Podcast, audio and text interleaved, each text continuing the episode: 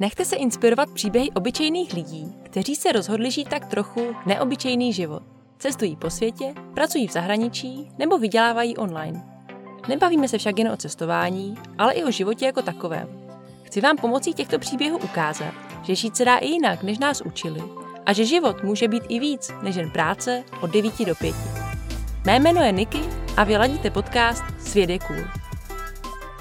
Dneska si povídám s Matějem, pro Matěje nebylo cestování nikdy žádným velkým snem, když měl ale příležitost odjít do zahraničí, tak to udělal a po několika letech strávených venku to právě naopak vypadá, že ho to nějak zvlášť domů netáhne. Matěj strávil rok na Novém Zélandu a teď už žije třetím rokem v Austrálii. Takže bavíme se hodně o tom, jaký je jeho život v Austrálii, jaký je to žít full time v autě, jaký práce tady dělá nebo jaký práce už si zkusil, kolik se tady člověk jako backpacker může vydělat co to obnáší, když si tady člověk rozhodne zůstat, nebo co dělat, když vás už knehat.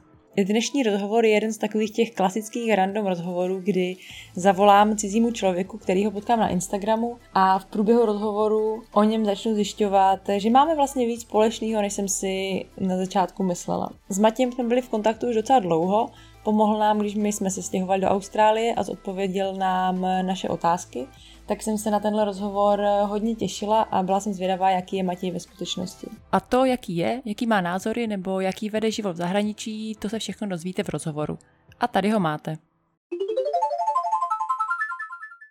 Já tě teda v první řadě vítám, děkuji, že jsi s námi udělal čas. A hnedka na začátek, já bych tě chtěla představit, ale jak už jsem říkala, já tě vlastně neznám, takže mohl bys se s nám ty představit ve zkratce pár větami? Tak eh, prvně teda děkuju za potkání nebo za pozvání a taky, že jsme si tak, takhle jako udělali čas. No, představit se. Eh, tak eh, já žiju tady v Austrálii už vlastně třetím rokem.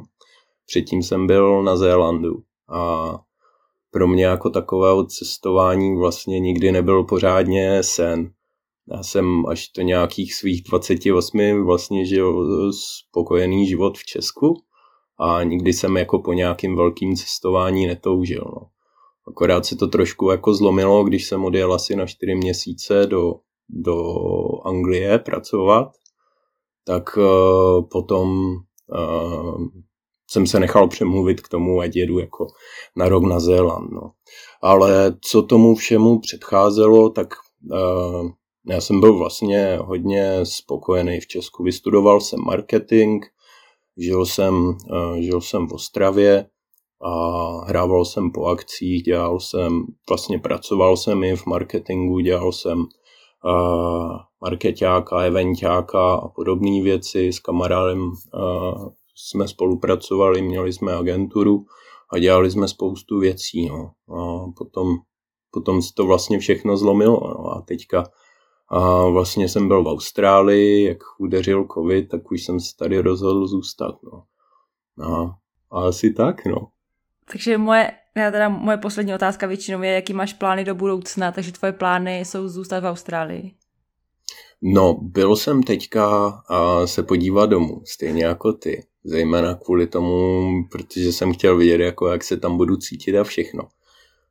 Ono to nakonec bylo všechno tak jako hodně rychle, že a jako úplně nevím, jestli jsem si v tom udělal vlastně mm. pořádek.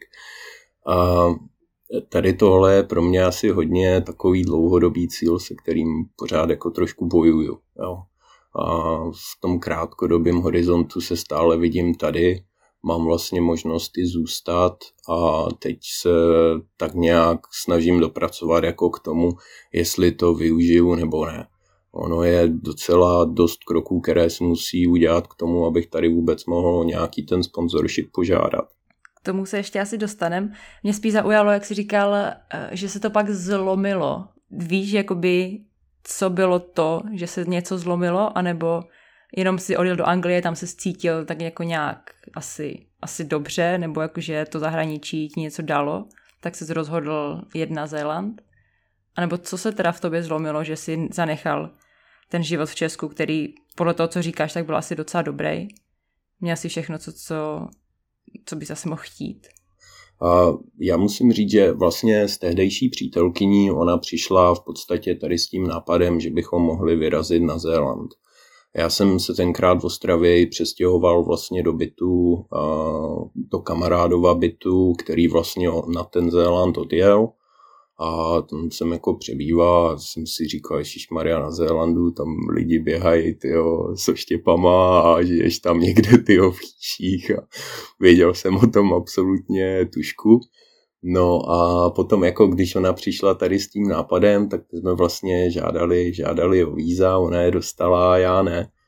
A tu chvíli prostě, já jsem byl zvyklý dělat takový prostě rozhodnutí, no tak to nevyšlo, tak prostě na to prdím, třeba to vyjde jako za rok nebo tak, prostě jsem to nechal totálně plavat. No.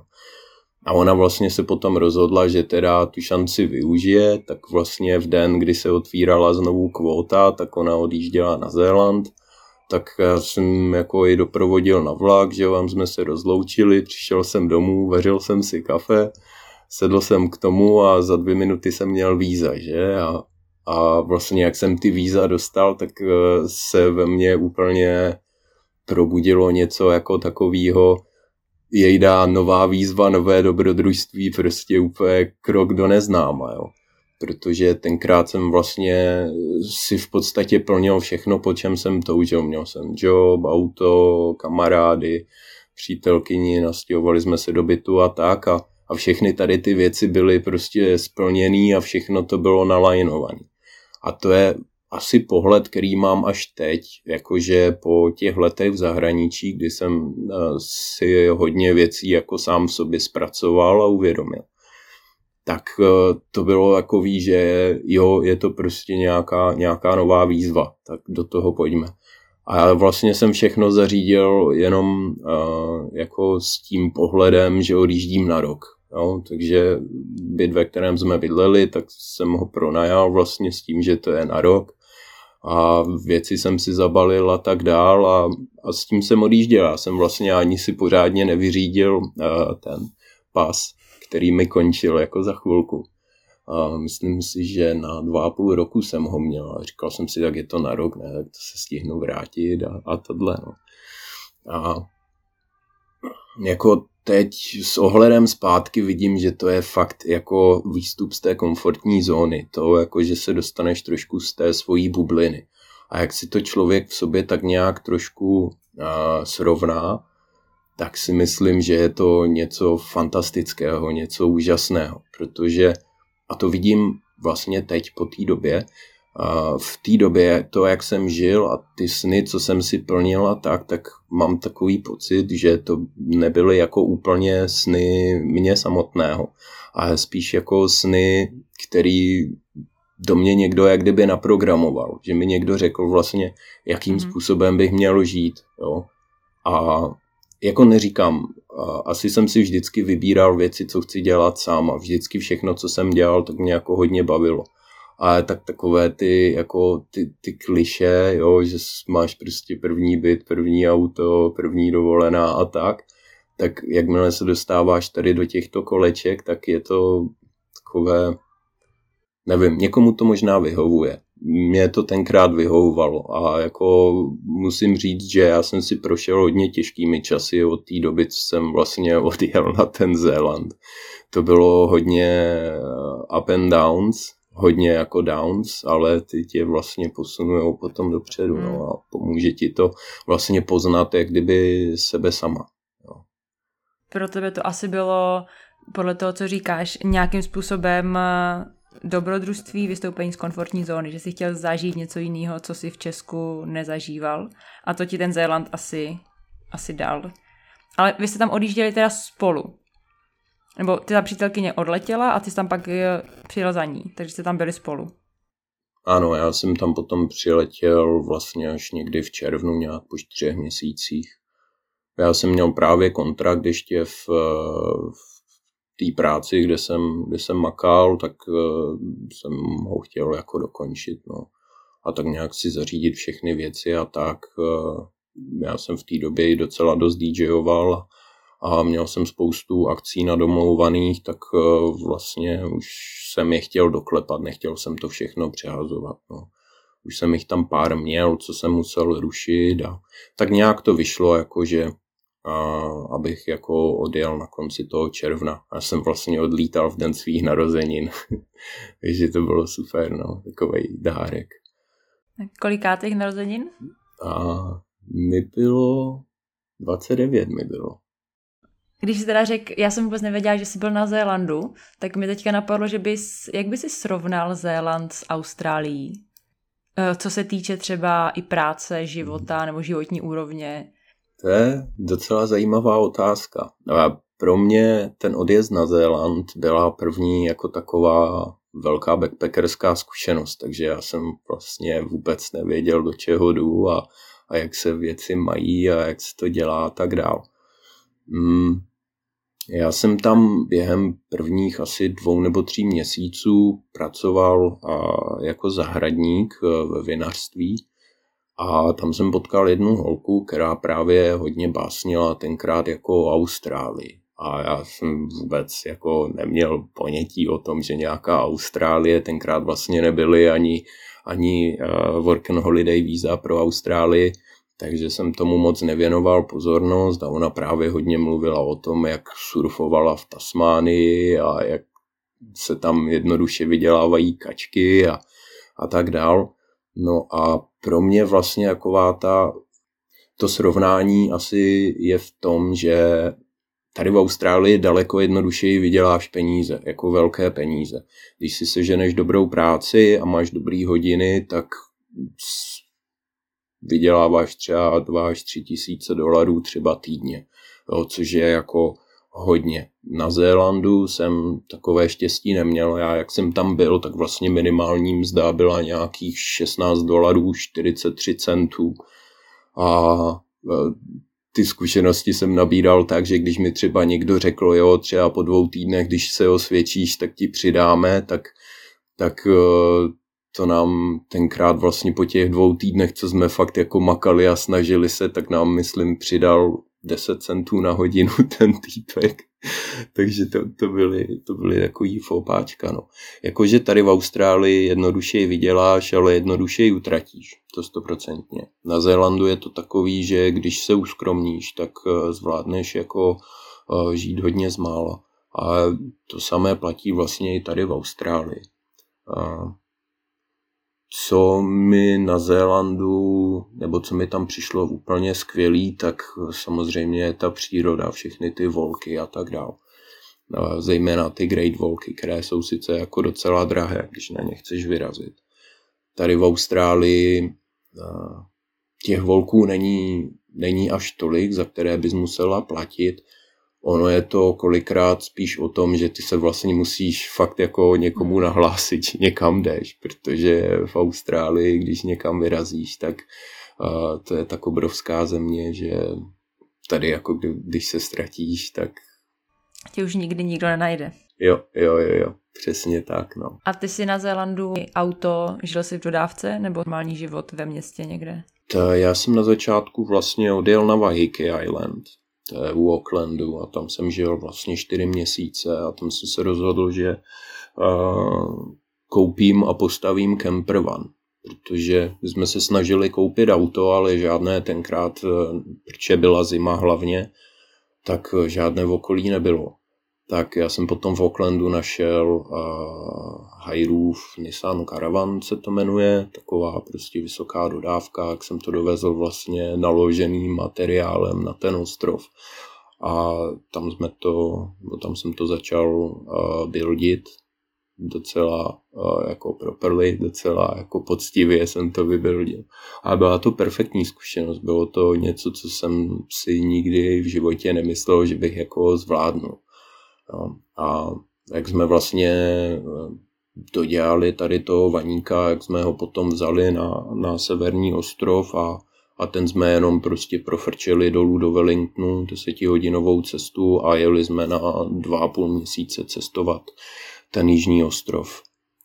A jo, jakože my jsme v tom autě měli v podstatě všechno a musím říct, že jsme dokonce měli ten uh, self-contained sticker, takže my jsme mohli na všech těch fríčkách a tak parkovat.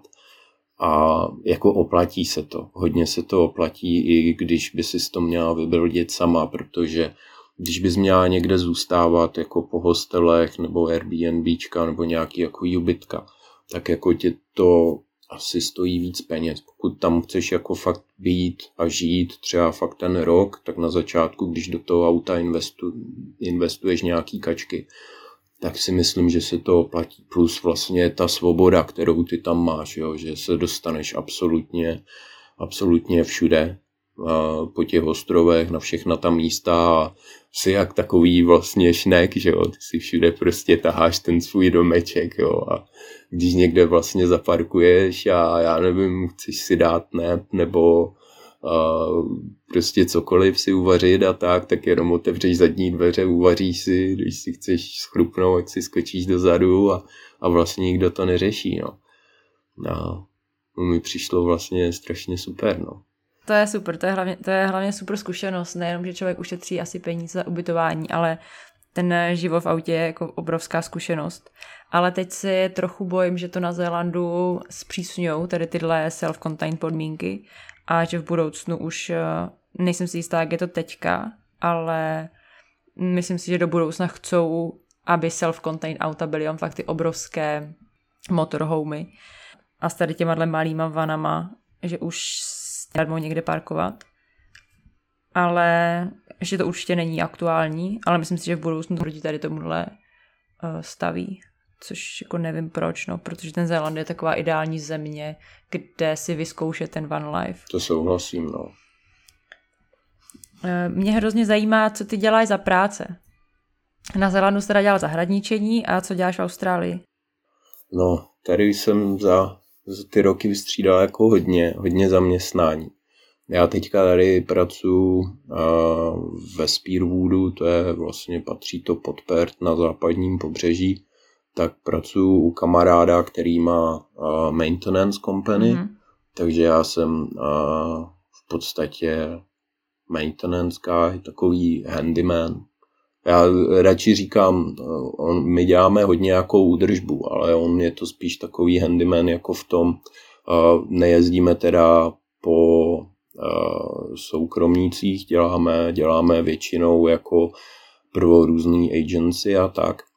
A, a jezdíme zpravovat různý nákupáky, různé shopy, obchody a tady ty věci většinou, když se třeba eh, ti nájemníci jako stěhují pryč, tak děláme bouračky nějakých věcí, které tam byly, nebo právě když se stěhují dovnitř, tak jim tam stavíme třeba záchody a bůh ví jaký věci. Takže dělám v podstatě teďka tady tohle. A za, za ty roky, co jsem tady, jak jsem vyzkoušel jako spoustu věcí. Byl jsem vlastně landscaper, pracoval jsem na farmě, sbíral jsem, sbíral jsem třešně, vařil jsem jídlo v, v Howard Springs se to tuším jmenovalo, to je na vrchu v Darwinu, tam bylo takový obrovský centrum, kde se vlastně uh, izolovali všichni v době covidu, kteří jako přijížděli do do severního teritoria, tam bylo snad 2,5 tisíce lidí, takže tam, tam jsme pro ně vařili, no. to byla hodně velká zkušenost. No. A potom vlastně, jak jsem přijel tady do Pertu, jak jsem pracoval jako fakt jako handyman, že jsem jezdil a, různě po domkách a, a pomáhal jim různě jako s věcma uklízet kolem, malovat, čistit do kapy, vyměňovat tajly na střeše nebo trimovat zahrady a tak. No a potom vlastně, potom jsem začal dělat tady s tím Mikem, no. A nevadí ti, že děláš tak trochu podřadnou práci? Nebo jo, vnímáš tu svoji práci jako podřadnou? Protože já vím, že jsem s tím docela bojovala, že jsem dělala něco, co mi nepřišlo dostatečně dost dobré a měla jsem pocit, že mám zkrátka navíc. Ale vím, že v zahraničí to tak prostě je, že člověk dělá práce, které by doma nedělal ale že tady si to kompenzuje tím, že člověk ví, že si vydělá mnohonásobně víc, než by si vydělal doma za jakoukoliv v uvozovkách normální nebo lepší práci. Tak mě jenom zajímalo, jak se na to díváš a jestli si třeba o tom přemýšlel takhle nějak. Já děkuji za tuhle otázku. No. Já když jsem přijel tady, tak všichni moji kamarádi šli pracovat do dolů, protože oni neměli, neměli lidi, tak všichni tam naběhli, to jsou takzvaní FIFO workers, fly in, fly out. A oni všichni tam vydělávali jako neskutečné peníze. To, to je fakt mazec. Hlavně oni tam nic ne, neutratí, protože mají zařízené, a, zařízené vlastně ubytování, jídlo a tak. A co se týče mě, já jsem vlastně tady přijel s tím, že já chci dělat práci, ve které budu šťastný a která mě bude bavit. A to, co jsem dělal vlastně zpátky doma v Česku, vlastně od nějakých 15 let, možná i dřív, protože já jsem s počítačem začal pracovat někdy, když mi bylo 12. Co jsem uh, se tam učil dělat jako počítačovou grafiku, to se se mnou potom táhlo na střední, kdy, kdy jsem byl jako elektrotechnik zpracování grafické informace a potom potom vlastně i ten marketing, že jo, to je vesměs práce neustále na laptopu, do toho DJing a, a všechny tady ty věci, takže já jsem vesměs 15 let třeba seděl jako u obrazovky a klepal nějaký informace dovnitř. A co mě baví tady na tomhle je to, že ty tu práci jako vidíš pod rukama, jo, to, co děláš. A já musím říct, že jak jsem to začal dělat, tak mě na tom fascinuje to, že každý den děláme něco jiného. Že fakt každý den je absolutně jiný. A ještě když si k tomu připočteš, že jako já mám fakt super, super šéfa, perfektního kolegu. Jsme tam ve směs jako ve trojku vždycky. Tak eh, mě jako tady tohle, co dělám, tak mě hrozně baví. No.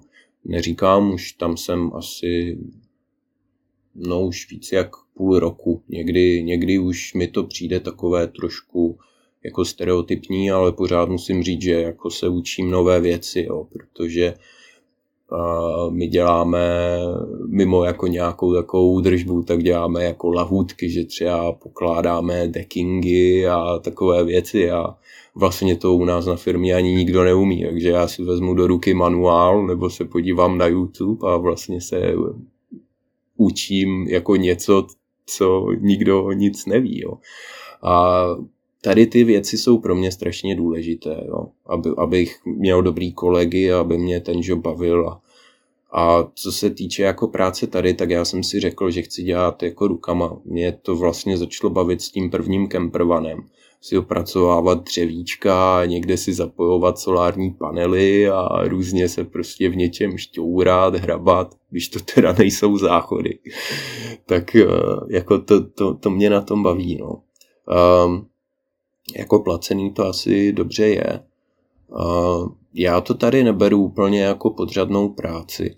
Uh, ta, kdybych to měl dělat jako v Česku, tak asi jo asi jo, kdybych se jako někdy vrátil, tak bych eh, tady ty věci asi nechtěl dělat. Bych třeba, když bych měl se živit rukama, tak bych se chtěl spíš na něco specializovat.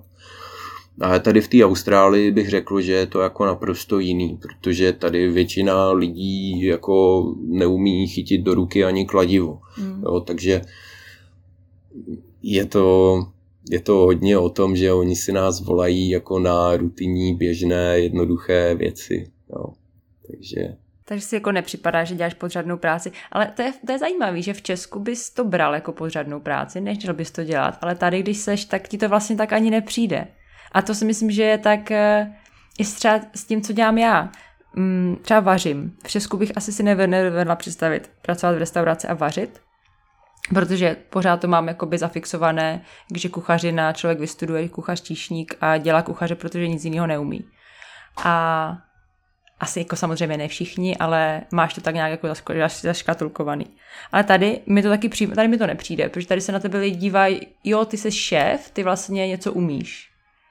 Ale když se k tomu ještě vrátíme, tak proč si teda myslíš, že v Česku bys to jako neděl, nechtěl dělat, i kdybys chtěl dělat rukama, ale nechtěl bys dělat tady tohle? Já si myslím, že tady tohle asi souvisí s, v mém případě jako s jazykovou vybaveností. Protože já ty hmm. věci, které jsem dělal jako doma, tak uh, hodně souvisely jako s tím, že se bavíme o tom, že si v Česku komunikuješ v češtině. Jo, zařizovat tady event a mít na to plynulou vocabulary a tak, jako v té angličtině, je asi složitější. Hlavně sehnat jako job v marketingu tady jako cizinec je, je hodně těžký, jo, zejména když, když si tady vlastně jako backpacker. Jo. A když bych byl v Česku, tak určitě vím, že moje kvality leží daleko asi jinde než jenom, abych někde prostě čistil záchody nebo tak. Jo. Jednak jako je to šíleně placené tady ty věci v Česku. Druhá v Česku je spousta jako lidí šikovných a, a zručných, takže oni si dokážou vlastně věci zpravovat sami a tak. Jo. Mm. Respektive když máte, když máš nějakou firmu, tak většinou tam má i jako pozici člověka, který má na starost, já nevím, neúplně údržbu stolů a tak, ale jako má hmm. vyloženě na starost jako objednávat tady ty věci, jo, když se někdo něco někomu rozbije. A většinou ten člověk je třeba schopný, když se koupí nový nábytek, tak ho prostě se staví. Že jo. To je, u nás je to jako bych řekl, taková jako normální běžná věc, která se v firmách děje. Jo. Tady v těch firmách uh, oni si to prostě všechno koupí a zaplatí, protože ti pracovníci, oni velice striktně vyžadují, že budou dělat jenom to, co mají vlastně napsané v nějaký smlouvě. No, že oni nebudou dělat ve směs nic navíc. Když teda ještě chvilku zůstaneme u té práci v Austrálii, tak eh, jak ty si hledáš práci? Nebo co bys jako doporučil lidem, co třeba přijdou do Austrálie, tak eh, jak si hledat práci? A na co se třeba připravit. Jakoby trošku jsme na, načali už to, kolik se, tady dá, kolik se tady dá vydělat, ale jestli bys třeba mohl přiblížit, kolik se tady dá vydělat versus kolik tady stojí život a kolik třeba se platí na zanájem a tak.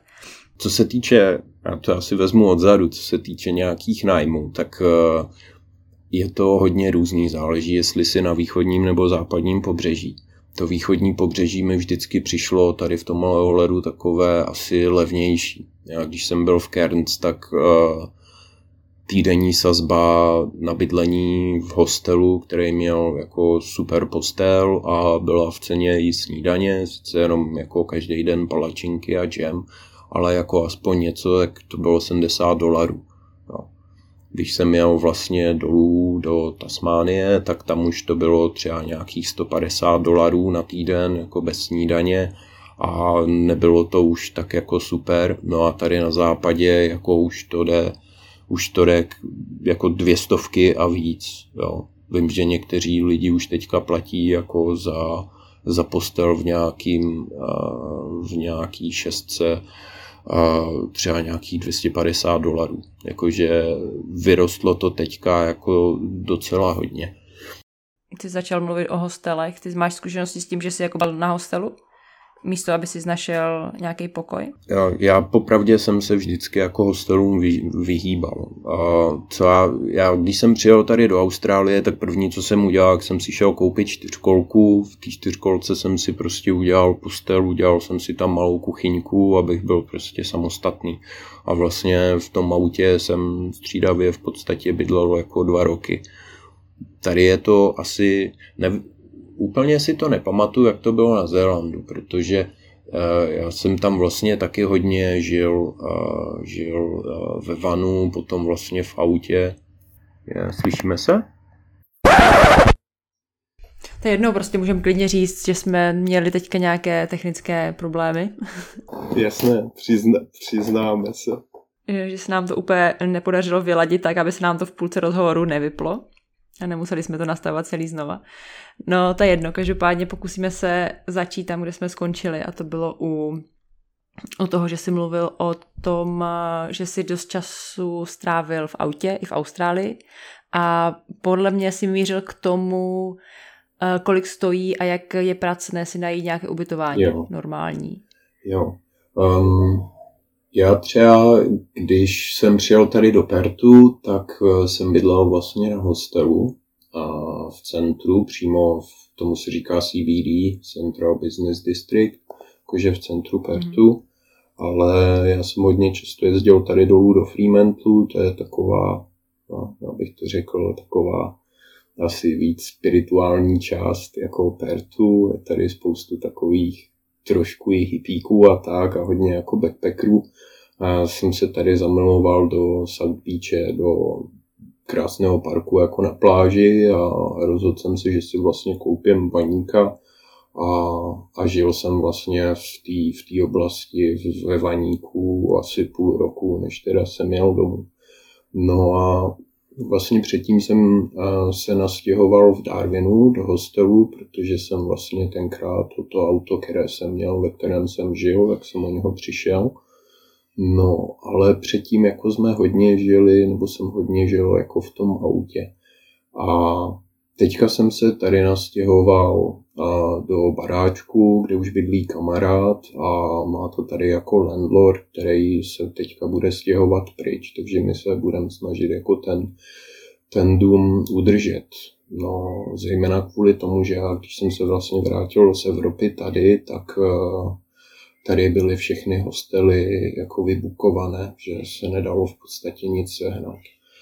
No, já jsem jako měl štěstí to, že jsem si nechal ten van, takže kdybych náhodou jako neměl kde bydlet, tak pořád můžu žít prostě v tom vanu, byl jsem na to zvyklý a tak. A dokonce mi to dělalo větší problémy si zvyknout na to, že, že konečně mám jako svůj pokoj a jsem prostě v domě, kde je tekoucí voda a přístup do sprchy jako 24-7 a, a máš tu ledničku a všechno. No. A jakože sehnat ubytování tady v Austrálii si myslím, že jako problém až takový není. To si myslím, že na Zélandu to bylo asi, asi složitější. Já si myslím, že asi záleží na místě. Třeba teď jsme se bavili s lidma, co přijížděli z Port Douglas a tam říkali, že jako úplně bez šance najít nějaký ubytování.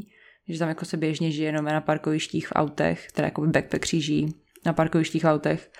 A tam to prostě fakt, eh, pokud si nenajdeš zaměstnavatele, který ti poskytne nějaké ubytování, tak je to jako hodně těžký, až skoro jako nereálný. Takže asi záleží na místě. No ale řekni mi, jako jak se žije v Austrálii v autě půl roku. Není tady, nebo záleží asi kde seš, ale třeba tady, kde jsme my, tak tady je hrozný vedro. Já si nevedu představit spát v noci v autě přes léto. Kor, protože my jsme dost nahoře a vím, že jsme spali jednu noc, jsme jenom jeli takhle jako kempovat někde. A to bylo na jaře. A teda respektive na, jakoby na evropském jaře, takže tady na, tady na podzim. A už teda jakoby respektive ještě tady bylo takový vedro, že ve 4 ráno bylo asi 25 stupňů a jako fakt se prostě nedalo spát. Mm-hmm. No, eh, já bych asi začal tím, že jako máš pravdu v tom, že Austrálie je obrovská a opravdu záleží jako na tom, kde jsi. Ty jsi tam no, v podstatě na vrchu, dalo by se říct, že to už jsou začátky jako těch tropů. Jo, ten, ten sever jako Cairns, Darwin, Broome, i možná trošku Exmouth, i když ne tak moc.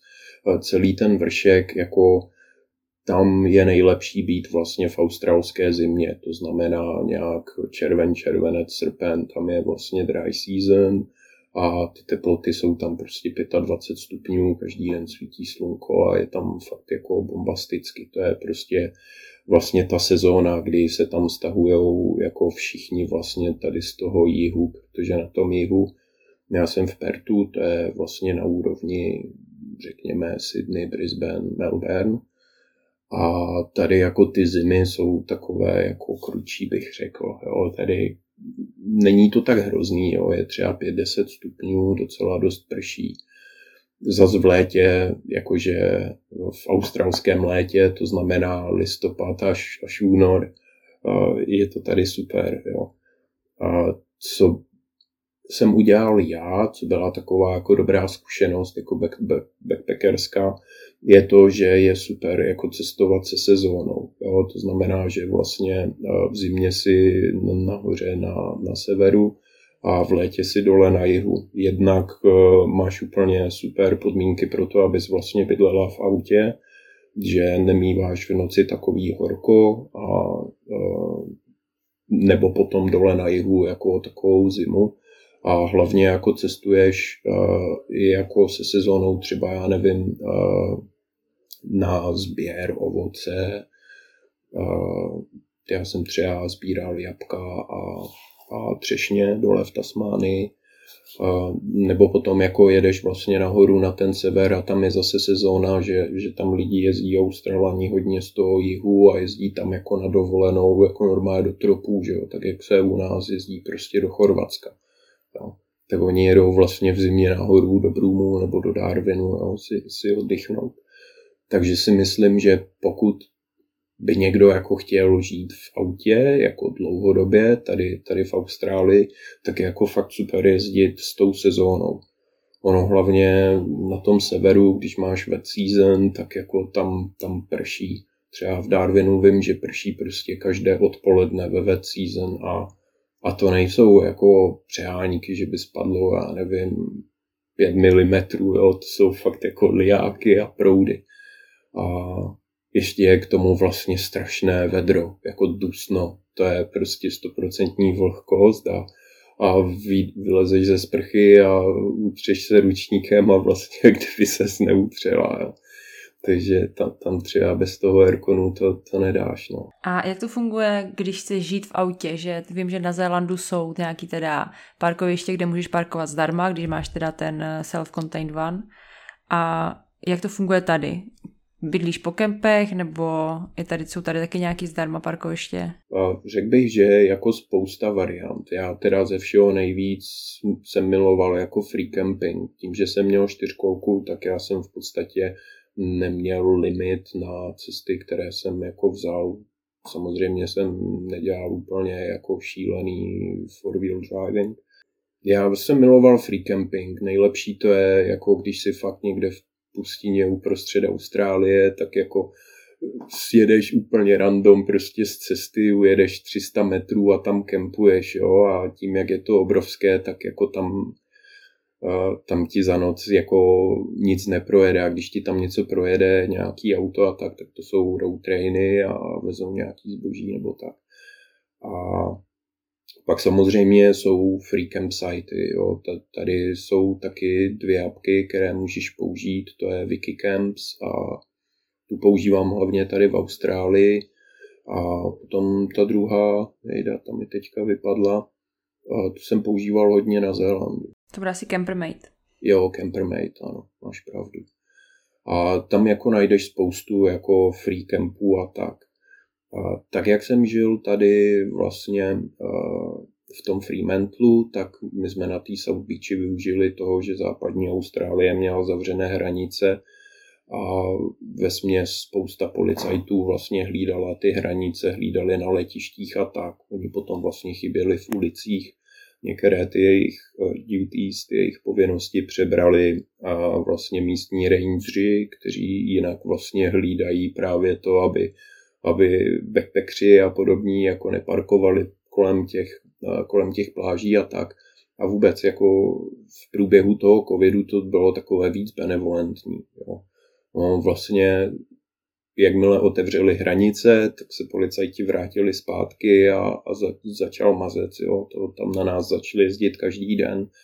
Takže já jsem se postupně jako propracovával, když jsem spával prostě v nějakých jako parčíkách a tak až jsem si našel jako jeden parčík, který byl kousek vlastně od, od e, té mojí práce, že jsem to měl ráno tři, tři minuty pěšky. Bylo to hodně složitý v tom, že tam nebylo záchod ani žádný jiný facilities a, bylo to vlastně hned v, jako v obytné části. A já jsem žil asi dva měsíce třeba a musím říct, že tam jsem jako vyloženě jenom přespával jo, v tom vanu.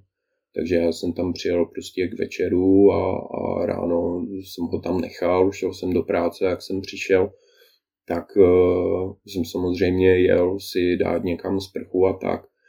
To může být kolikrát jako výzva, v létě je to asi v pohodě, to já miluju jako studený sprchy od té doby, co jsem začal cestovat a jsem začal trošku experimentovat jako s Wim Hofem a vlastně součástí toho je i si dávat studený sprchy, takže v létě studený sprchy jsou úplně senzační. V zimě to bylo horší, já jsem měl štěstí, že mi kamarád doporučil uh, jednu teplou sprchu u jedné pláže, kam jako moc lidí nejezdilo, vlastně se o tom nevědělo. A tam teda jsem jezdil jako si dávat sprchu. No ale uh, co jsem třeba udělal, tak potom jsem si koupil, uh, já miluju saunu, a vzhledem k tomu, jaký tady byly teploty a to, jsem se rozhodl, že budu chodit do sauny ještě s kamarádkou jednou. A tak jsem si tam koupil eh, členství a vlastně jezdil jsem tam pondělí a čtvrtek, každý den po práci jsem měl prostě do sauny a tam jsem měl i, i teplou sprchu a, a mohl jsem si tam jako využít všechny ty facilities a tak.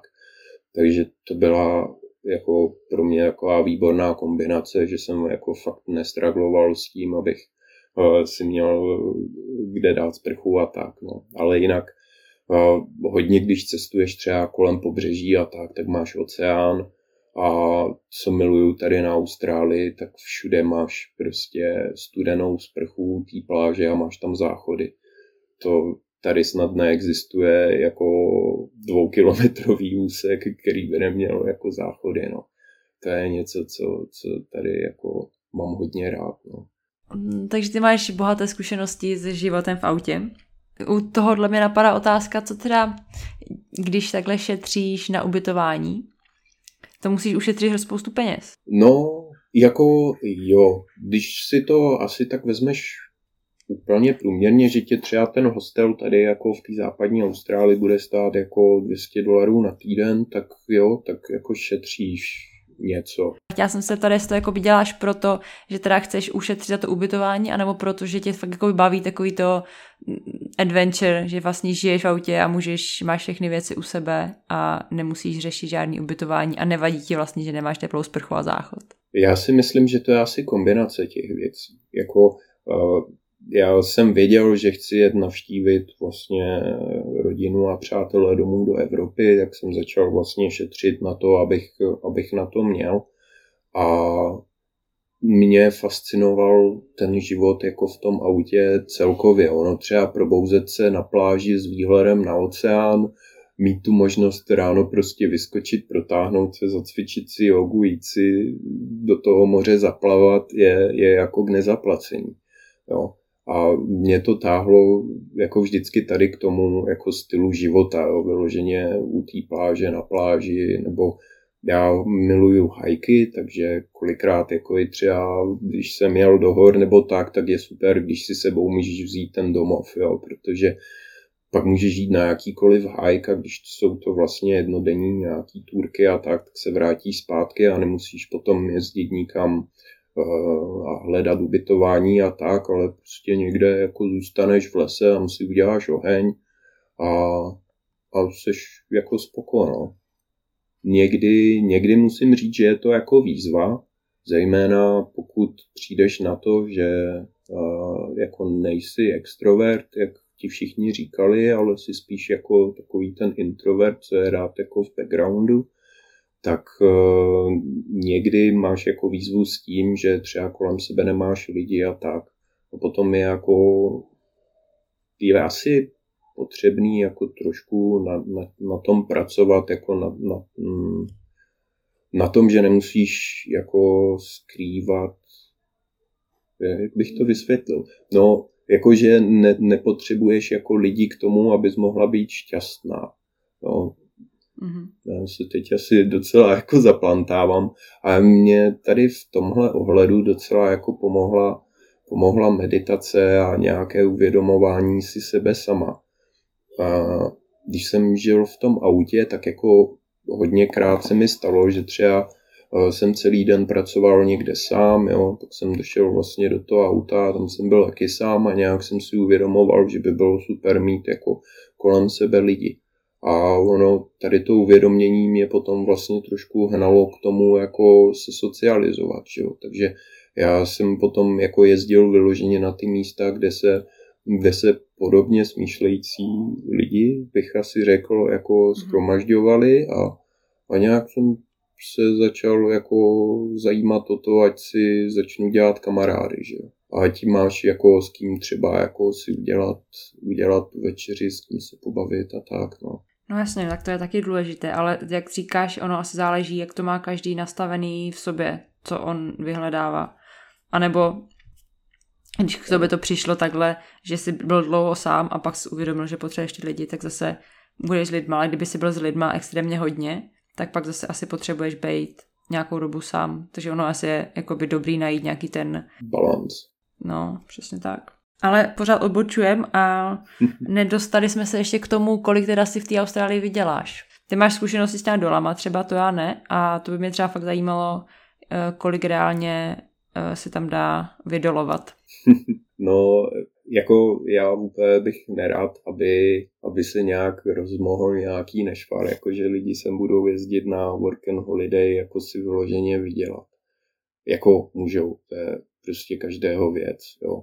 Já jsem vlastně ty víza využil kvůli tomu, že jsem chtěl vidět Austrálii a, a projel jsem si vlastně celou Austrálii, dělal jsem joby a vždycky jsem si vydělal vlastně na ten život, který jsem tady chtěl žít. Jo. Takže na ten road trip, na svoje výdaje, abych měl nějakou rezervu a tak.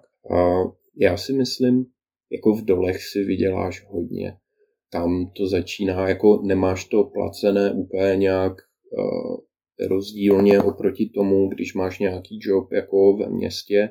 Hlavní rozdíl je v tom, že tam jako fakt máš uh, roaster, že tam si třeba dva týdny, takže těch 14 dnů děláš každý den a děláš jako 12, jo, takže tam uděláš, kolik to je, tyjo? Hodně. A nějakých 168 hodin, mm-hmm. jo, tam uděláš za ty dva týdny, jo, a když si vezmeš, že budeš mít třeba 28 dolarů na hodinu, plus jsou tady vlastně příplatky za, za soboty, za neděle, za státní svátky a tak, tak ono ti to vyskočí třeba, nevím, za úplně, když tam uklízíš nebo servíruješ jídlo, tak ti to vyskočí třeba na 2000 dolarů týdně. Jo. Což samozřejmě můžeš vydělat i kdekoliv jako ve městě. Nicméně tam máš vlastně zadarmo jídlo a ubytování.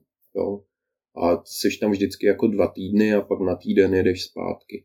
Jo, a to máš vlastně fakt tu nejvíc jako basic uklizečku a tak. Říká se tomu utility work. Mm-hmm. No pak tam můžeš jít jako třeba, já nevím, jako driller, offsider nebo jako trading assistant a tady k těm jobům už potřebuješ mít uh, tikety, nějaké jako certifikáty, které je v podstatě jednoduché si udělat. Tam patří třeba práce ve výškách, práce v uzavřených prostorech, uh, třeba lístek na, na ještěrku nebo cokoliv, co si tady člověk může jako udělat.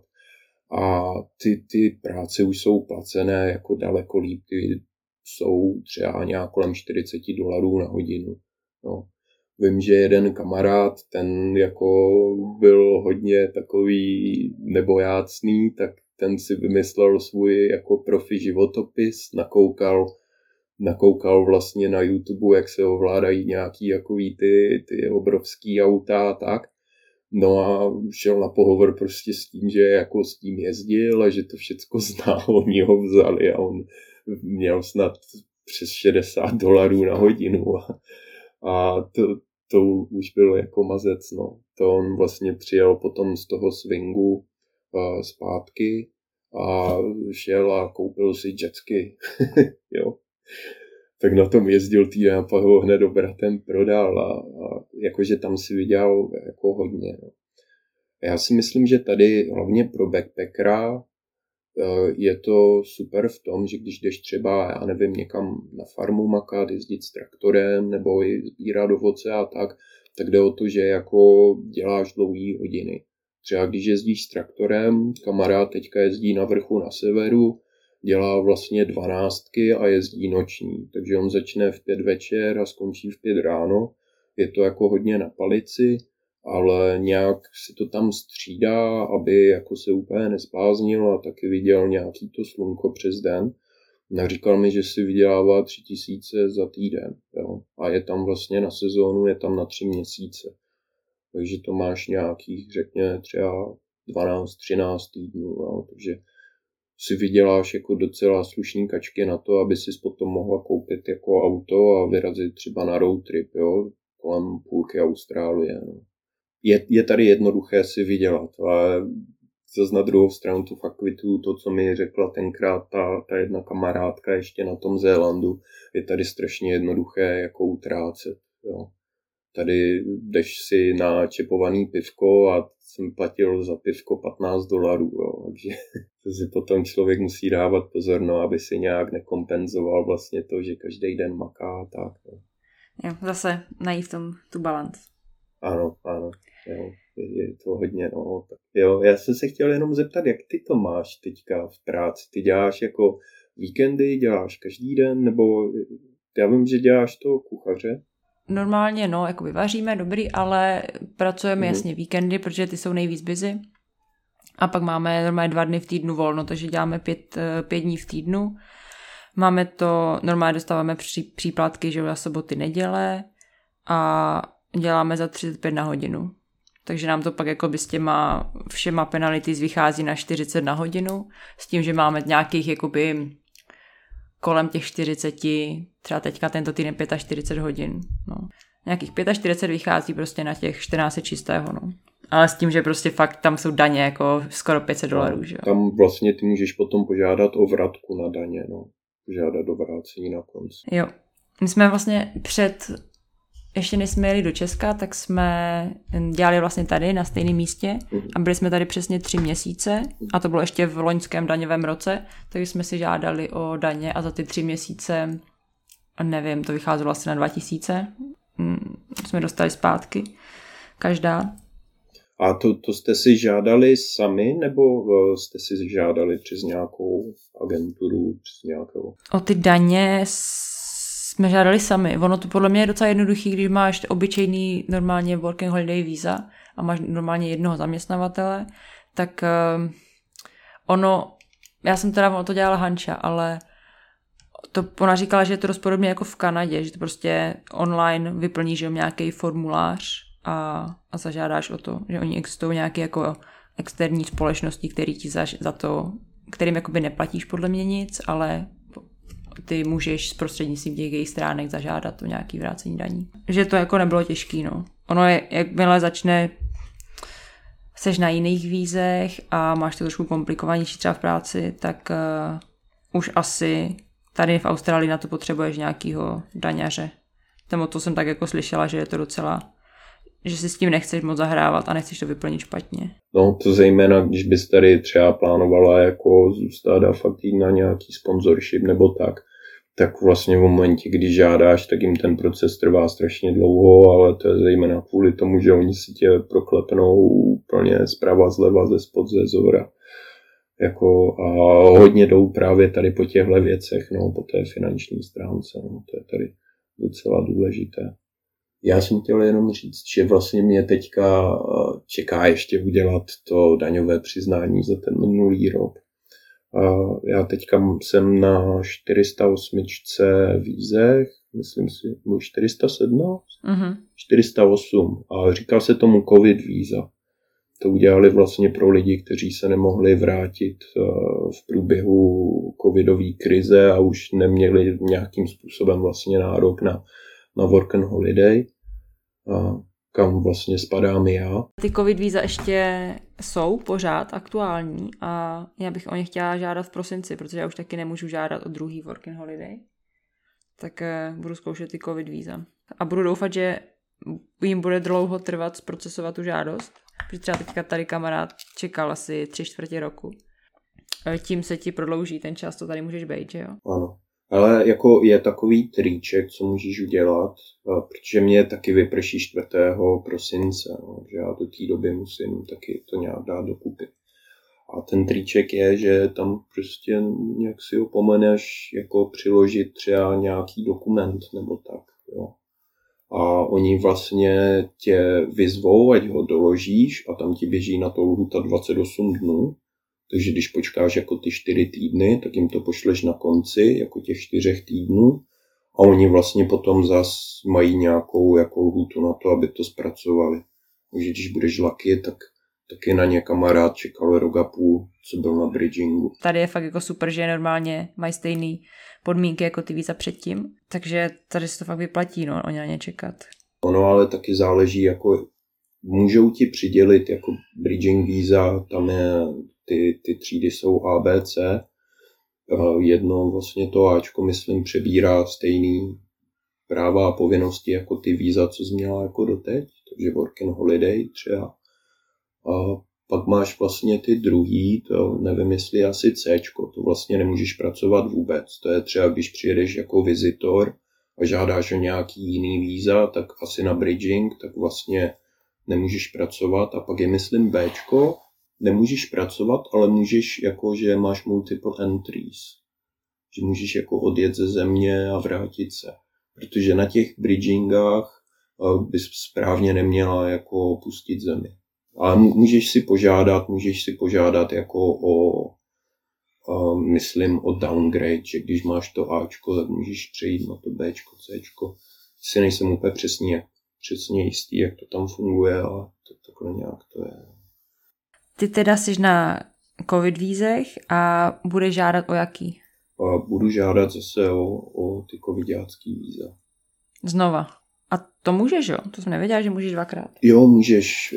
Je tam vlastně limit e, na čtyři roky. Že můžeš čtyřikrát po sobě dostat jeden rok. Dokud je nezruší. Přesně tak. No.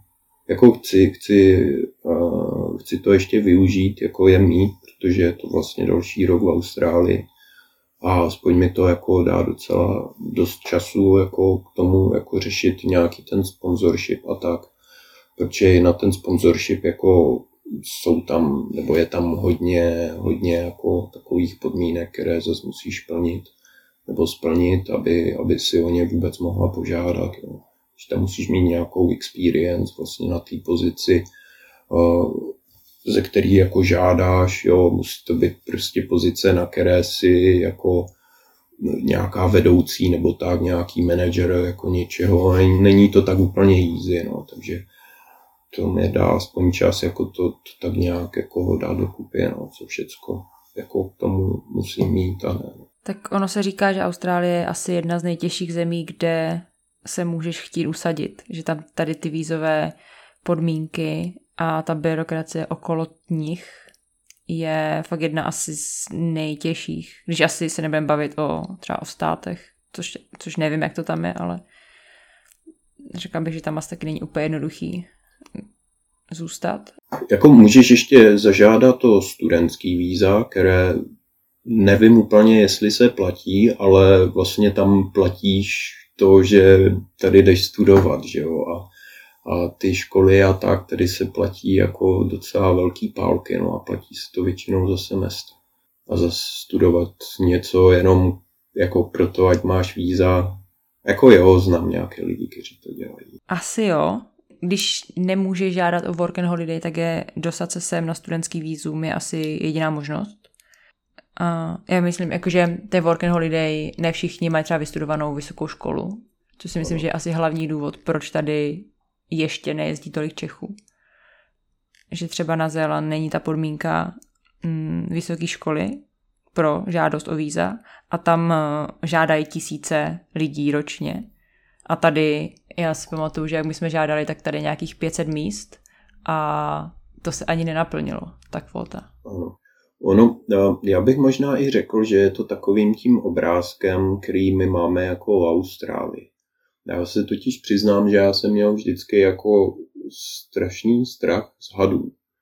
Jakože šílený. Jo? A to, to byl prostě jenom takový image, který jsem měl jako vytvořený v sobě, jo? protože když vlastně jsem poprvé letěl tady do Austrálie navštívit uh, známé, tak uh, jako já jsem z toho měl strašný vítr, jako že tady budou hadi, že jsou všude, že mě tady zežerou. A to je tak, takový ten image, co dle mého názoru jako máme vytvořený jako z médií, jo. že když koukáš na zprávy, tak jednou za tři měsíce se ti tam objeví prostě nějaký Eh, video z YouTube, kde prostě paní najde třímetrovýho hada u sebe ve sprše nebo nějakýho pavouka, který je velký jak tvůj obličej a tak. A ty si potom říkáš, že ta, tahle část země musí být jako úplně šílená, jo. A to se mi vlastně stalo i, i s pár lidma, když jsem se vrátil jako domů, že se mě ptali okamžitě jako a co hadí a pavouci. To se mi taky stávalo. A má, máš strach z pavouků, z hadů? jako nemám vyloženě strach, nedělá mi to, zrovna dneska jsem měla pavouka ve sprše, ale takový jako malýho. A jako nedělá mi to dobře, když na mě kouká a čekám, že na mě skočí. Ale jako nemám z nich nějaký, jako, nějakou panickou hrůzu. Já musím říct, že jako taky pořád říkám, že teda to tady není tak hrozný, že my tady fakt jako bydlíme venku, všechno, co děláme, jak je venku. A potkala jsem jo, mám, občas máme pavouka ve sprše, měli jsme tam i Hensmana, což je ten velký pavouk, že jo, takový jako vypadá děsivě, ale moc ti jako neublíží. Ale hady, jo, potkala jsem asi dva hady za celou tu dobu, co jsme tady, a to je pět měsíců zhruba. Uh, takže jako jo, jako jsou tady, ale samozřejmě, když je člověk ve městě, tak si mi přijde, že se s tím jako vůbec nesetká. Mm, a že je to přehnaný, to, co lidi, vš- jako já jsem slyšela hodně od lidí, jako od Čechů, když jsem byla teďka v Česku, že no já bych do Austrálie prostě nemohla jet, já bych tam prostě nemohla být, protože tam jsou ti hadi a pavouci. A přitom jako i v Česku potkáš hada a pavouka. To určitě. Si pamatuju, že vlastně jedna z prvních věcí, co jsem udělal, jak jsem tady dojel, tak bylo, že jsem šel jako do klubu a oni tam měli, šel jsem jako na party a oni tam měli jako spoustu různých jako atrakcí a tak a jedna z nich byla, že tam byl týpek jako zadem. A já se vlastně totálně zlil a jak jsem byl zlitý, jak jsem dal kámošovi do ruky telefon a říkal, já si jdu podržet hada, když ne dneska, tak už asi nikdy. Takže tam přišel, že týpek mi ho dal prostě kolem krku a já se si prostě málem vyvrátil a tak jako jsem si održel jako v těch rukách, se na něho koukám, říkám, ty jo, jsi zajímavý zvíře, jo, a jsem tam tak stál a to, jo, už mi ho dej zpátky, tak, tak jsem uh, ho týpkovi vrátil a, a vlastně pak jsem se druhý den jako probudil a teď koukám jako na ten telefon a říkám, ty já jsem včera asi jako dobře zapařil, když mám kolem krku hada. a vlastně od té doby nějak mám, mám k ním jako respekt a všechno a už se z nich jako neposedu. Samozřejmě mi srdce vyskočí až do krku vždycky, když ho vidím, hlavně nečekaně, ale už to není jako tak hrozné. Je to, jak kdyby um, si na to tak trošku zvyknout a, a přijít na to, že jako uh, to není nic tak hrozného. No, chtěla jsem se tady se setkal s nějakým jako fakt třeba nebezpečným hádem nebo pavoukem. Já jsem pracoval na na banánové farmě a tam jsem dělal takzvanýho hangra. Oni, když uh, usekají ty, ty banže těch banánů uh, v tom padoku, tak se nahážou vlastně na, na vozík za traktor. To se veze jako do toho šedu ke zpracování. A já jsem byl vlastně ten člověk, co chytl tu banž, pověsil to na kolejnici, na takovém řemenu, strhnul z toho ten pytel a, a poslal to do myčky a tak. Takže já jsem měl vlastně každý den v té banči jednoho nebo dva hady, měl jsem tam každý den XY myší, krys, pavouků, všech pesticidů a tak. A jako tvrdili mi, že ti hadi jsou jako takzvaný tree snake, jo, že mi nic neudělají. Hmm, jestli byli nebezpeční nebo ne, to, to nevím. Viděl jsem brown snakea, který patří jako k těm hodně nebezpečným tady v Austrálii, ale já si přiznám, že se v těch hadech jako moc neorientuju, moc jako je nepoznám. Vím, že když mají jako nějaké hodně jako křiklavé barvy, jako tyrkysová, tak, takže jako spíš jsou hodně jedovatí, než, než by ti nic neudělali. Ale jako asi to tak hrozný není. No. Viděl jsem na vlastní oči, jak, jak kamarád stoupnul na hada ten ho uštknul a, a jako je to bolestivé dle jeho slov, ale by to byla nějaká hrůza, to asi ne. On asi spíš jako ten, ten samotný šok a ta skutečnost, že tě kousne had, v tobě způsobí jako docela takovou špatnou jako náladu nebo tak, jako takový ten šok. tak ono asi záleží, jak, jak ten had je jedovatý.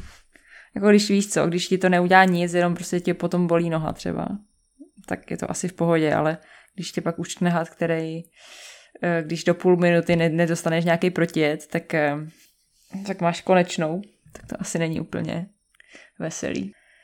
Ale to je pravda, že Brown Snake jsme tady taky vlastně viděli. Ale No, že by neviděli, že jsme na, na něho narazili, ale že nás na něho někdo upozornil, někdo jiný ho viděl a říkal, hele, tamhle je brown snake.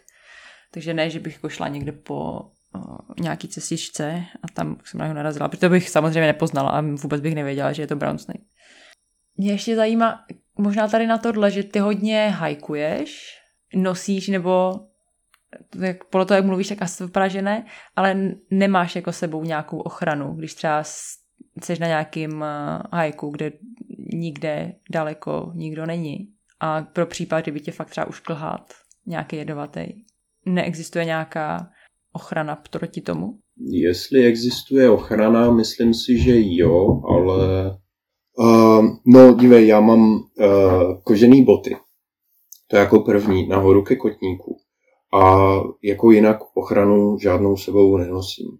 Uh, věřím jako flow of attraction, takže samozřejmě, když se teď o tom bavíme, tak si asi budu muset něco pořídit. Já věřím v to, že, nebo to jsem se naučil na hajcích a proto na ně strašně rád chodím. Hodně to čistí hlavu a, a jako nutí tě to být trošku jako mindful teď a tady. Takže když jdeš na hike a, a lítáš si prostě někde v té svojí mysli a přemýšlíš přemýšlíš si, tak je potom pro tebe těžký vlastně si všímat té přírody, co je kolem tebe. No a to je vlastně jedna z těch důležitých věcí, že jo, koukat pod nohy.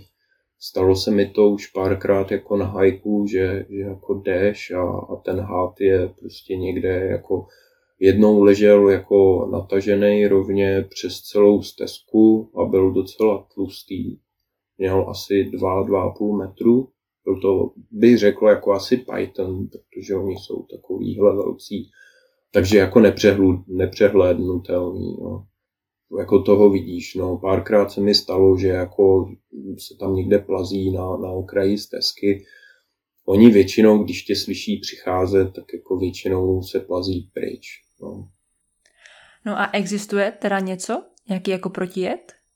Myslím si, že existuje, ale Nemám k tomu úplně informace, není tady jako běžné, že by si lidi nosili něco, jako co by si dali do stříkačky a píchli si to do žíly. Aha. No. Myslím si, že existuje nějaký jako snake kit, kde budeš mít třeba nějakou bandáž, jo, ať si přiškrtíš jako tu třeba tu nohu nebo kam, kam tě jako uštkne a tak.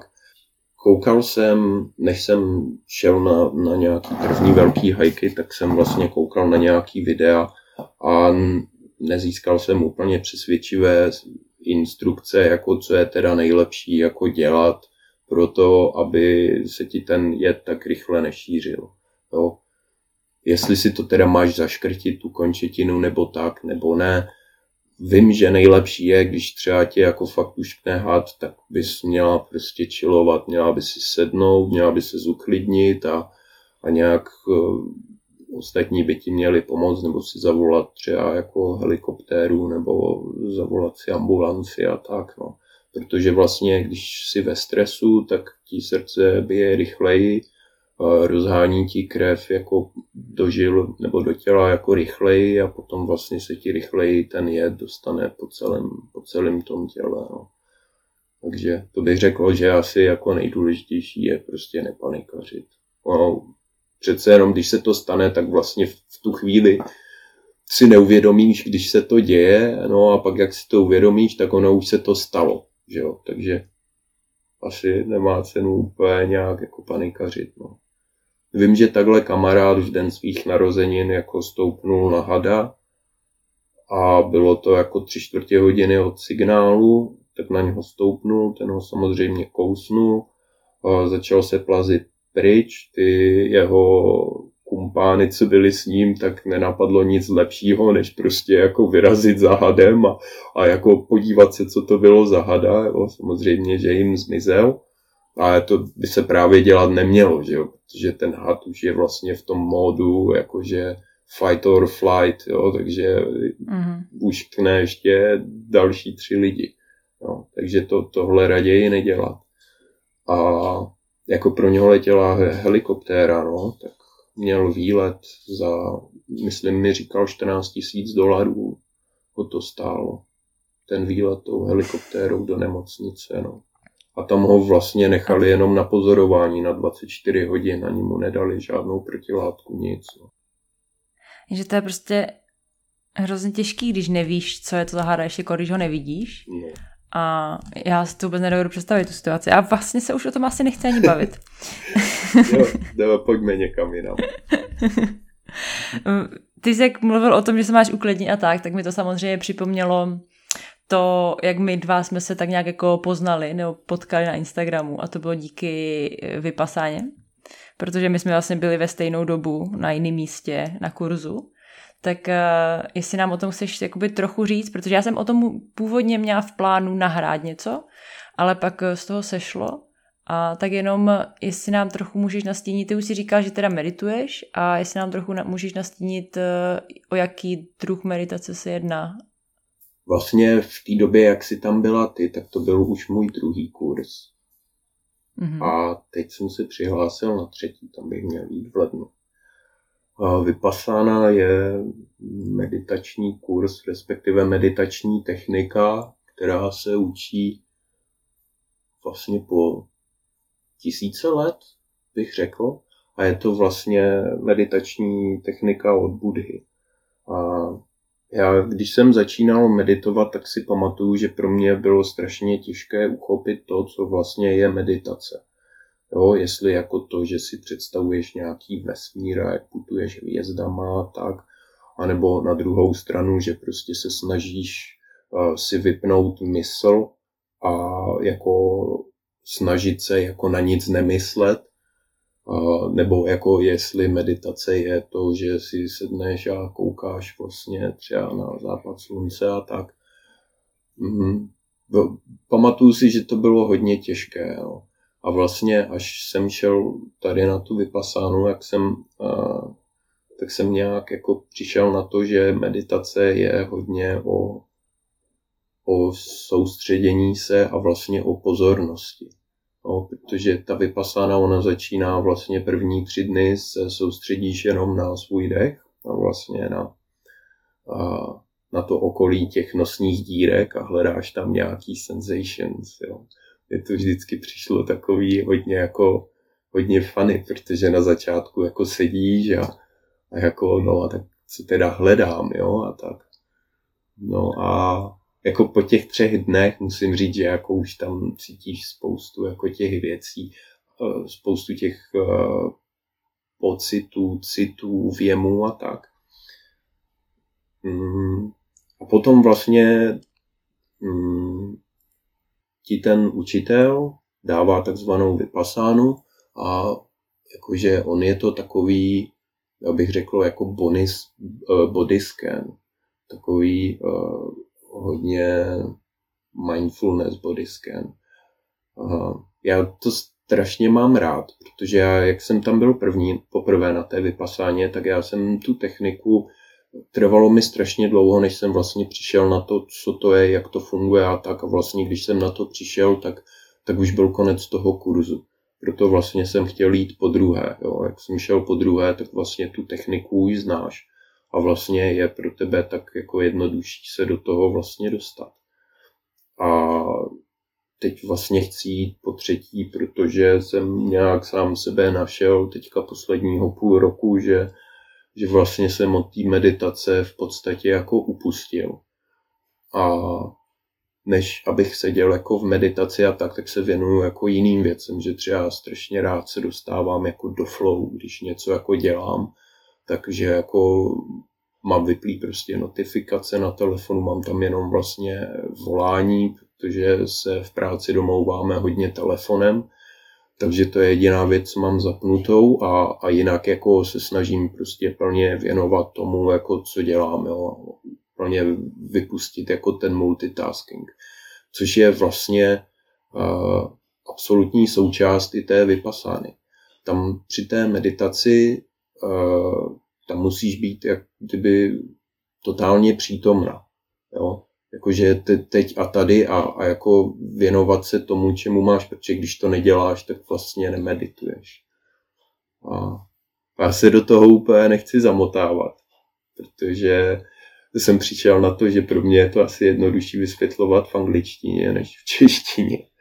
Se přiznám. Je to někdy hrozně těžký, jo. no, když nějakou určit, nemusí to být, je to cokoliv, že jo, když to znáš v angličtině, děláš to každý den v angličtině, tak začínáš zjišťovat, že vlastně neznáš ani český slova ano. pro nějaký věci. Já tak mám taky, to mm. se neboj. No a jaký to bylo pro tebe, prosím tě, ta, ta vypasána? No, asi tak, jak to říkáš ty, no, že poprvé, že mi trvalo hrozně dlouho to uchopit, nebo respektive bylo pro mě hrozně lehký meditovat, že hnedka fakt první, první, druhý den už jsem jako, pro mě bylo hrozně lehký se dostat do té, do té meditace, do toho soustředit se jenom na ty nosní dírky a hledat tam ty sensations. Mm-hmm. Protože to, když člověk medituje mm, doma nebo kdekoliv jinde, tak eh, v běžném životě, tak je pro mě hrozně těžké se soustředit jenom na ten dech. Že člověk jakoby běhá myšlenkama potom, eh, co musí udělat, co nemusí udělat. A ono je to taky součást meditace, když si uvědomíš, že vlastně přemýšlíš o něčem jiném než o té meditaci. Ale není to ta, není to ta vypasána, že se vlastně soustředíš jenom na ten dech a hledáš ty sensations. No každopádně jsem byla překvapená, že mi fakt jakoby nedělalo problém meditovat, ale uh, bylo pro mě jednoduchý ten začátek. Hodně lidí říká, že ten začátek je těžký, tak pro mě to bylo docela jednoduchý, ale pro mě to začalo být těžký ve chvíli, kdy se dělal ten body scan, kdy se hledali ty, uh, no, jakoby ty sensations různě na těle, tak to bylo pro mě hrozně těžké je najít na zádech třeba. Mm. A že jsem tam jako necítila prostě nic. A bylo pro mě hrozně těžký se smířit s tím, že tam vlastně nic necítím. Takže takový trošku craving, jo? Uh, jo, no, no, je, no, jasně, no. Ale pak samozřejmě postupem času si myslím, že jsem to jako začala tak nějak jakoby poch- uchopovat, tak jako, že to je vlastně v pohodě, ale pak už to skončilo, no. Takže já si myslím, že bych taky jako si zasloužila druhý kurz, ale jako ještě nejsem úplně odhodlaná, odhodlaná do toho jít. Myslím si, jako, že by to dalo hodně a i celkově nejenom po meditační stránce, ale po jak se dívám třeba uh, na určitý situace i v životě a tak, že my si myslím, že mi to hodně dalo. Jenom ten pohled, já tam šla s tím, že jsem absolutně neměla tucha, co to vlastně je a jaká ta filozofie zatím je, za tou meditací. Uh, takže si myslím, že mi to spíš než uh, tu meditaci tak dalo ten nějaký pohled na ten, na, na, no, na takový to, že cokoliv se vlastně děje, tak eh, to tak vlastně nebude na pořád, že se to vždycky změní. Ano. Tak to je vlastně víceméně to gro, že jo, té meditace, že hmm. ať cítíš něco dobrýho nebo něco špatného, tak to jako není na furt, no. Že prostě to vždycky odejde. A to samé v životě. Tak to jsem si z toho hodně vzala a snažím se na to hodně myslet, ať se mi děje jako cokoliv v životě. No já právě musím říct, že pro mě to takový to moto everything is changing constantly, že všechno se mění, je jako hodně powerful. Protože mm-hmm. ono vlastně nejde vůbec o to, co se děje. Nebo takhle, ta naše realita není úplně tvořená tím, co se děje, ale tím, jak my na to reagujeme. Takže když vlastně se ti stane, já nevím, něco dobrého nebo špatného, tak to není o tom, že se ti děje něco dobré nebo špatné, ale je to vlastně o tom, jak ty na to reaguješ. Když se ti dějou špatné věci, tak ty si můžeš vytvořit uh, takovou jako averzi k tomu, jo.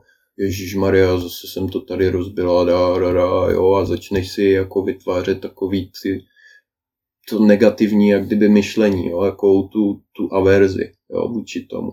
Naopak, když se ti třeba děje něco, něco jako dobrého, a něco se ti povede a tak dále, a, tak ty si vytváříš jak kdyby a, k tomu ten a, a, craving, jakože tu touhu potom. Jo, že když se mi teďka prostě měl jsem super den a všechno, tak zítra chci, aby ten den byl jako taky super. A vlastně, když bude super, tak to pro tebe bude úplně jako v pořádku a všechno. Ale když náhodou ten den bude na hovno, tak eh, vlastně ono tě to může v těch náladách a ve všem prostě absolutně srazit dolů, jo, protože ty si řekneš, že ježišmarja, ten včerejšek byl tak super, dneska je to tak na ty dýta a tu dudu a vlastně vytváříš si ty, ty touhy, takový ten craving po těch věcech. A to jsou dva takový ty, ty opozity jako v té meditaci a, a ta meditace vlastně tě uh, učí, že ono je to vlastně o té reakci na to, co se teda děje, jo? že když prostě se ti daří, uh, máš za sebou výsledky a tak, tak to nemusíme jak kdyby přeceňovat, jo?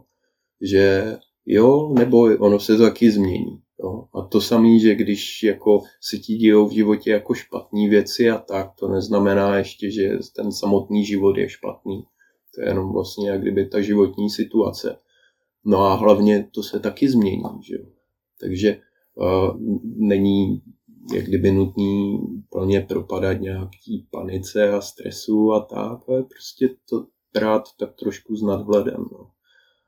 A co je pro mě jako mega jako důležitý v tomhle typu té meditace, tak je to, že to je takzvaný ten body scan, že ty si všímáš jak kdyby pocitů v tom těle. A já jsem a většinu svýho času nebo většinu svýho života jsem kouřil asi od svých 15 let jako pravidelný kuřák. V podstatě kouřím občas i teď. Teď jsem zase přestal. tak jak řekl Mark Twain, přestat kouřit je ta nejjednodušší věc na světě. Sám jsem to dokázal už stokrát. tak uh, vlastně mě ta meditace pomohla v tom, že si uvědomuju, co s tím mým tělem vlastně to kouření dělá.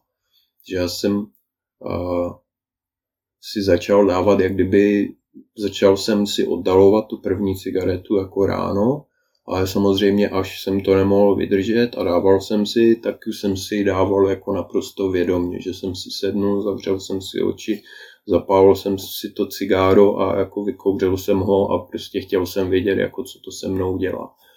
A, a v rámci téhle meditace samozřejmě během meditace se nesmí kouřit, jo, to je jenom taková poznámka, protože to není absolutně kompatibilní, jo, protože to vytváří vlastně stresový prostředí v tom, v tom našem těle. A to potom ono to jak kdyby překrývá všechny ty pocity a já to s oblibou říkám, že kouření tě odpojuje od vlastního těla. Že ty, když si zapálíš, tak ono ti to vytvoří jakou bariéru, jako někde tam, kde máš jako krk.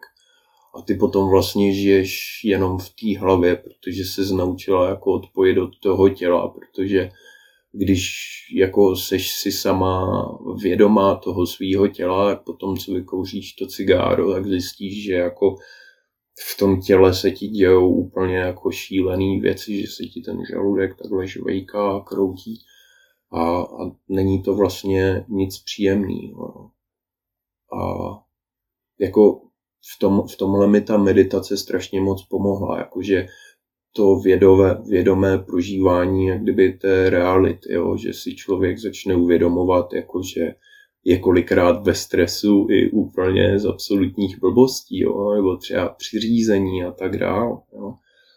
A já si myslím, že celkově jako přínosy, plusy a mínusy jako meditace jsou popsané skvěle a to, to asi lidi znají. No.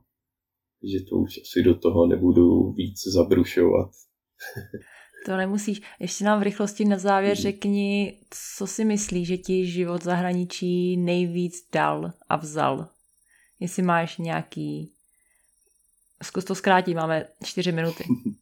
tak jo, hele, a co mi život zahraničí dal, tak je jednoznačně to, že konečně můžu se bavit o svých oblíbených tématech eh, anglicky ale co bych dal jako úplně top nejvíc, tak je asi to, že jsem jako našel tady takový to skutečné a takový to, kdo jsem opravdu já, jaký jsem a, a v jakých třeba fungují cyklech, nebo jak se chovám v různých situacích a tak, tak takovou tu, tu mindfulness.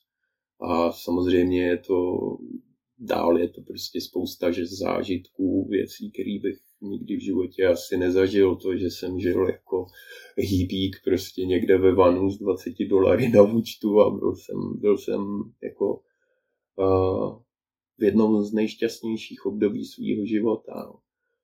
A co mi naopak vzal, tak je určitě asi profesní kariéra, což jestli je dobře nebo špatně, to asi soudit nebudu. A taky mi to jako vzalo docela jako roky třeba s rodinou a s kamarádama. A to si myslím, že je tak jako asi v rychlosti všechno. No.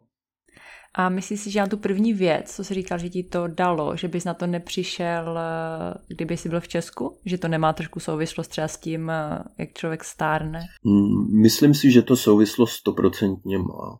Ono, eh, ta cesta je jak kdyby nevyspytatelná. Jo? Máš určitý křižovatky a, a podle toho, kam se rozhodne žít, tak tam prostě jdeš a je, je těžký říct, jak, jak bych na tom byl, kdybych zůstal jako zpátky v Česku. Jo, to asi spekulovat o tom moc nechci. No. To je asi hmm. zbytečný. A já si myslím, že asi ti to přestěhování se někde jinde ti otevře dalších spoustu dveří. Ano. Protože v Česku pořád se obklopuje stejnýma lidma a děláš stejné věci když vyloženě nechceš a nemáš to nastavený mm. tak, že prostě nechceš dělat stejné věci a nechceš se obklovat stejnýma lidma, tak samozřejmě nemusíš, ale musíš proto udělat mnohem víc, než když se takhle vystavíš nějakému životu někde jinde a musíš se obklopovat jinýma lidma a musíš dělat jiné věci. Tak si myslím, že to otvírá spoustu dveří a ty pak za nějakýma těma dveřma můžeš najít právě to, co si našel ty. Ano, s tím můžu souhlasit. A třeba bys to našel i v Česku, ale možná by ta cesta byla delší. Jo, s tím souhlasím, no. tak to byla taková hluboká myšlenka na závěr. Eh, já ti moc děkuji, že jsi s námi udělal čas. Já dám ještě, nám to teďka za chvilku se vypne ten přenos, ale já dám každopádně do popisku nějaký tvůj Instagram, kdyby tě někdo chtěl sledovat, kdybys potom toužil. Já děkuju. a Uh, moc hezky se mi z toho povídalo, řekl jsem podle mě hrozně zajímavých věcí o Austrálii a tak celkově a já ti teda přeju, ať eh, ti všechno vyjde podle plánu, ať jsi pořád šťastný, pracovně, profesně i v osobním životě a zase třeba se někdy spojíme příště. Určitě. Taky děkuju za, pozva- za pozvání a suprově se s tebou povídalo, takže užívej si Austrálii a kdyby se chtěl někdo sem podívat, tak klidně se zastavte, dáme kafe. tak děkuji. tak ahoj. tak čau. To byl další díl podcastu Svět je cool. Všechny zmíněné odkazy najdeš na svědekul.cz lomeno podcast. Sledovat nás můžeš na Facebooku nebo Instagramu pod lomítkem Svět je cool. Sleduj nás taky na své oblíbené podcastové platformě a už ti neunikne žádná nová epizoda. A pokud i ty žiješ neobyčejným životem, neboj se nás kontaktovat a další díl může být právě o tobě. To je ode mě všechno. Přeju hezký den a u dalšího dílu naslyšenou.